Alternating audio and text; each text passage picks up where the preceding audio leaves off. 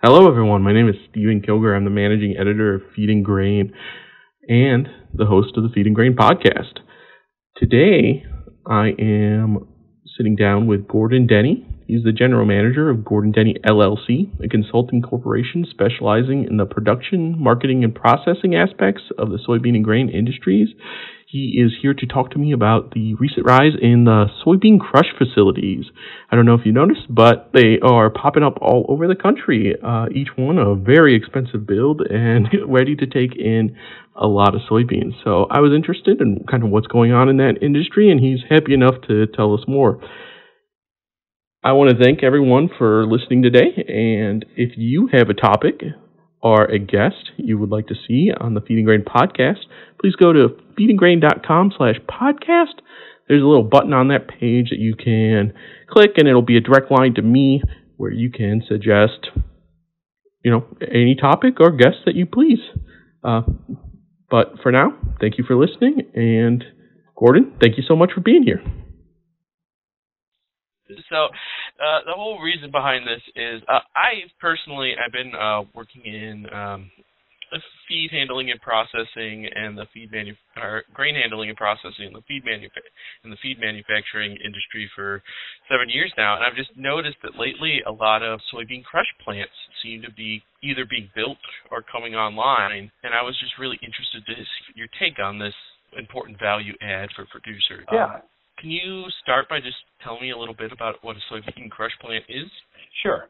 I do a lot of consulting for United Soybean Board, the U.S. Soybean Export Council. Those are my main two folks that I try to work with and focus on because I just really, I got a lot of friends that are soybean farmers. Those are the guys I like to help. And so anyway, I won't do anything that isn't positive for the U.S. soybean farmer. Um, that's that's my prejudice and my uh, upfront integrity, honesty comment. So well, anyway. I like to tell pe- tell people we're not we're we're B two B. We're not uh you know the New York Times or anything like that. We're always on our industry side. So yeah, you don't want to uh, negate or, or talk derogatorily about your number one customers. So not only that, because of but just there's it's such a tough industry and there's so many uncontrollable variables that farmers and processors and nutritionists and the whole soy value chain has to deal with. But so anyway, I've got 43 years of direct hands-on experience in the soybean world. Uh, worked for Bunge for several years, both as a soybean processing plant manager and a director of procurement, where we were we had to buy the beans that uh, for the processing plants uh, domestically. So anyway, that's all I've ever done since I got out of the Marine Corps in 1980 is work in the soybean business. And even prior to that, I was I'm a backwoods Southern Indiana hillbilly farm kid, and we had a small farm and fed actually soybean hay to our beef cattle back then. So it's put kids through college, bought houses, bought the clothes I'm wearing, food, you name it. That's soybeans are are my are my thing. Um, and I have it's a unique experience, and I don't know of anyone else dumb enough to have done both. Where half my career was in the processing side of the business, and the other half was in the commodity trading, procurement side of the business. Those are usually kind of mutually exclusive. Yeah. But I saw an opportunity to help both those entities. They usually work against one another. They're jealous of one another. They have mut- They don't have mutual goals. But I saw an opportunity way back when that I understand both sides of the equation and maybe help to get those groups to work closer together. So, a soybean processing plant, 61, 62 of them in the U.S. today that are operating, and they can range anywhere from 30,000 bushels a day on up to I, I don't know 250, 300,000 bushels a day. And I've done some calculations there on the average size based on the company and the NOPA representation. So they cost, if you were building a brand new plant today, it's going to be 350 to 450 million dollars. So it's an expensive undertaking. I think the, the industry is spending five and a half to six billion dollars over the next three to four years to get new processing plants built to increase the crush capacity, and the demand is primarily coming from the renewable diesel uh, and the sustainable aviation fuel trends that initiated in California, but they're now because of the sustainability, because of the carbon intensity, because of the low cost fuel standard or low carbon fuel standards, all those things are going to push us away from fossil fuels more more towards a sustainable, renewable, greener fuels for both vehicles and airplanes. So that's the real impetus, and it's one of those things where it feels like ethanol back 20 years ago or so, or 25 maybe. There's four things the government can do to create artificial economics to incentivize new companies. You can mandate it, you can give tax credits, you can use tariff protections. Gosh, there's one other I can't think of offhand. Uh, that's along the tax credit line. But but anyway, we did it for ethanol, and now that's mm-hmm. kind of dying out a wee bit and probably has seen its heyday. So we're shifting over to the renewable diesel and the sustainable aviation fuel, and we're burning food oils, food grade oils like soybean oil or canola oil or palm oil or something that can be converted to having a similar molecular structure as petroleum oils. Yeah, credits, mandates, subsidies, and tariff protection was a, those are the four things I tried to uh, remember that the government is doing to get the the incubation of new companies spurred along. There's two things that the soybean industry reacts to: fear and greed. And FOMO, fear of missing out, is a huge incentive for soybean processors. And the big four, and it's not ABCD, never really was in domestically. It's it's ADM, Bunge, Cargill, and Ag Processing. AA uh, would be the proper acronym. um, Dreyfus only has one domestic plant. They do export lots of stuff. They trade lots of stuff. Argentina and South America wise, they're big, but in the U.S., it's AABC. Hmm. So those four guys control about 70 or 75 percent of the U.S. domestic crush. That percentage is probably going to come down in the future as we have new entrants into the industry, even though all of those companies are expanding or building new plants. Hmm. But they're only doing it to to provide soybean oil to the refineries that will provide renewable diesel in those states that have mandated it. And there's there are several of those besides California. There are others that are tagging along. The soybean meal is going to be the real problem. If we increase capacity, and I think my projections show about a 28% increase mm-hmm. um, in crush capacity in the next three to four years, the oil can go away. That's you know not a huge problem because the demand is going to be there. The refineries are already converting over. That's that's going to be taken care of. But the soybean meal, and you can't really store soybean meal. It takes up lots of volume. It's not easy to handle once it sets for a while. So, getting rid of the soybean meal is going to be a significant issue and opportunity. We we do increase consumption of soybean meal every year. But this is going to be a cathartic jump in production. So it's going to take some adjustments in the industry. We're going to have to export more soybean meal. We're going to have to export more poultry. Mm-hmm. And we're going to have to grow the poultry industry in the U.S. to consume more soybean meal. We would like that 65% of the soybean meal produced in the United States today goes into something with a feather a broiler, a layer, or a turkey. Okay. So feathers are the number one friend of soybean meal in the United States. Pork consumes, depending on the year and, and exports, 20 to 24 percent of the soybean meal that is produced in the U.S. With China, you know, exports on pork are down. China is kind of self-sufficient. Their pork processors have good margins, so it, we could get to the point where our soybean meal is going to China has always bought beans from the world, from both Brazil mm-hmm. and the U.S. I think in the future, we could see China starting to import soybean meal from the U.S. because the values will be so low, so inexpensive. In the past, Argentina has been the number one soybean meal exporter in the world in a big way. Brazil exports beans, U.S. exports beans, Argentina exports soybean meal.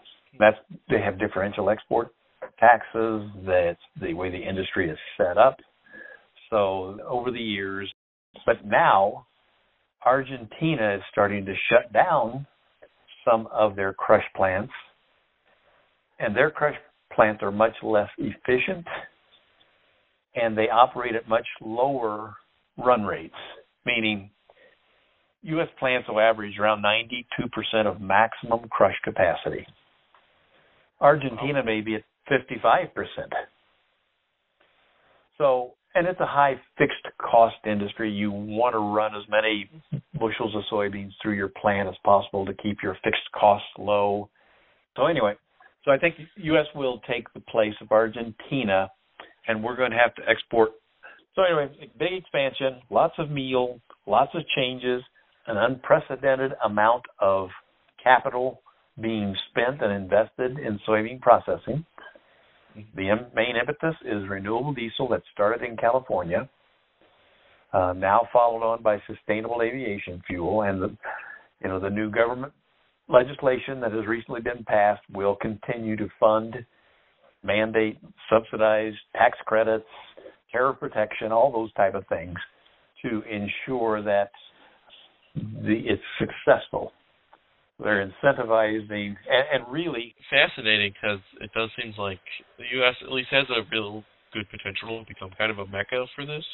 Yeah, we want to. I mean, we have the soybeans, and we're investing in the in the infrastructure. Our companies are, so hopefully yeah. we can, you know, become one of those an exporter of both the oil and the fuel and soybean meal. I mean, obviously, soybean farmers are really are excited about this. Is it just because it's another market to sell their soybeans to, or are they getting a premium if they sell to a uh, facility, uh, soybean crush facility, or um, just just you know kind of the hey, more markets better. yeah, well, no, more de- more demand is better, I guess, and then you can break the demand down because it is more places to sell, and some of these plants are being built in processing deserts, meaning we have not had the crush capacity needed in certain areas of the country. So we're now filling in those gaps in the soybean processing crush industry and this this renewable diesel trend has started that. But they both see increased demand. They see a lower cash basis. Their local cash basis will be much better.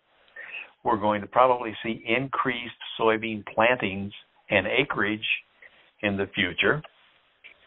They'll have less transportation tied up to get their soybeans taken to a premium market. Mm-hmm. Processors operate around, you know, typically 24 hours a day, seven days a week, times 350 days a year. So the demand is very steady. It's not like the export demand that can fluctuate seasonally with South America. Domestic processors provide a steady, regular source of demand.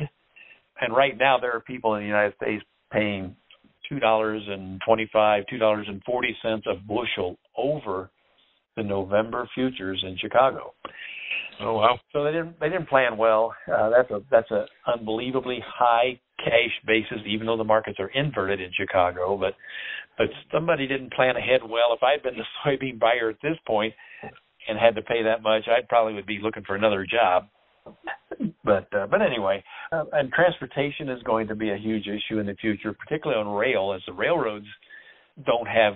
I mean, they're short crews and they're short power units, so they're going to have to, and they're probably petitioning. They're working politics in Washington to get tax breaks or incentives or something else to help them out as well. But we've lost crush this year because the railroads could not service the existing plant capacities so we're going to need new rail cars to be built. We're going to need more railroad switch engines and crews to provide the service for all these new, a 28% increase in crush capacity, and a, significant. And a lot of that crush yeah. will have to be moved into the export channels. So in the previous, you know, some of it goes away by truck, just in the local truck market. So that market is currently satiated or saturated or both, but it, we can't expect that market to grow very much. No. No, that's, but real that's real cars into the of the poultry industry, and again, poultry, something with a feather is is kind of soybeans' number one friend. yeah, well, and hopefully, you know, the strike doesn't happen and we don't lose a giant, have a giant catastrophe this this fall with the railroads. so, well, the, the president can step in and he can mandate. Uh, I forget what the, the legal phrase is, where a cooling off period, and then they are forced to come back to work, and then they introduce federal negotiators. Um, yeah, but because it's a critical part of infrastructure with food prices and everything else the way they are. I'm, I'm sure that even if he's awake, that Biden will will force something to to happen. Yeah, well, hope. Let's hope. I'm sure he will because we really can't. Well, well, let's face it. It's been a battle trying to get the railroad companies to update infrastructure and cars and get more and more. Right. While they're trying to run at the you know the lowest possible cost that they can. So. Yeah, I forget what it was called. Um, and the guy that instituted it a few years ago just died recently, and he was a CEO for a couple of different railroad class ones. But it was the least cost formula where they want to. It was scheduled service, and you have to line your cars up. We're coming in every day at five o'clock to pick up your 50 cars of meal or oil or whatever. And if you're not ready, then we're gonna we're gonna leave. So they improved their efficiencies and dwell times and, and car turns and all that. But the customers bore the cost. Uh, it shut plants down if they'd have a, a railroad problem somewhere. Chickens that went hungry. So, but I think we're going to have to get away from that old mentality of, uh, yeah, they have a monopoly, yeah. but the government's going to have to make sure that that monopoly facilitates U.S. production and trade and food costs and helping to feed the world. So that's one thing I, I would think a key phrase maybe is that soybean oil for renewable diesel is going to subsidize soybean meal prices. So I think protein in almost every form, and that includes chicken and pigs, and beef really doesn't. Beef eats seven or eight percent of U.S. soybean meal production, and dairy is another seven or eight percent.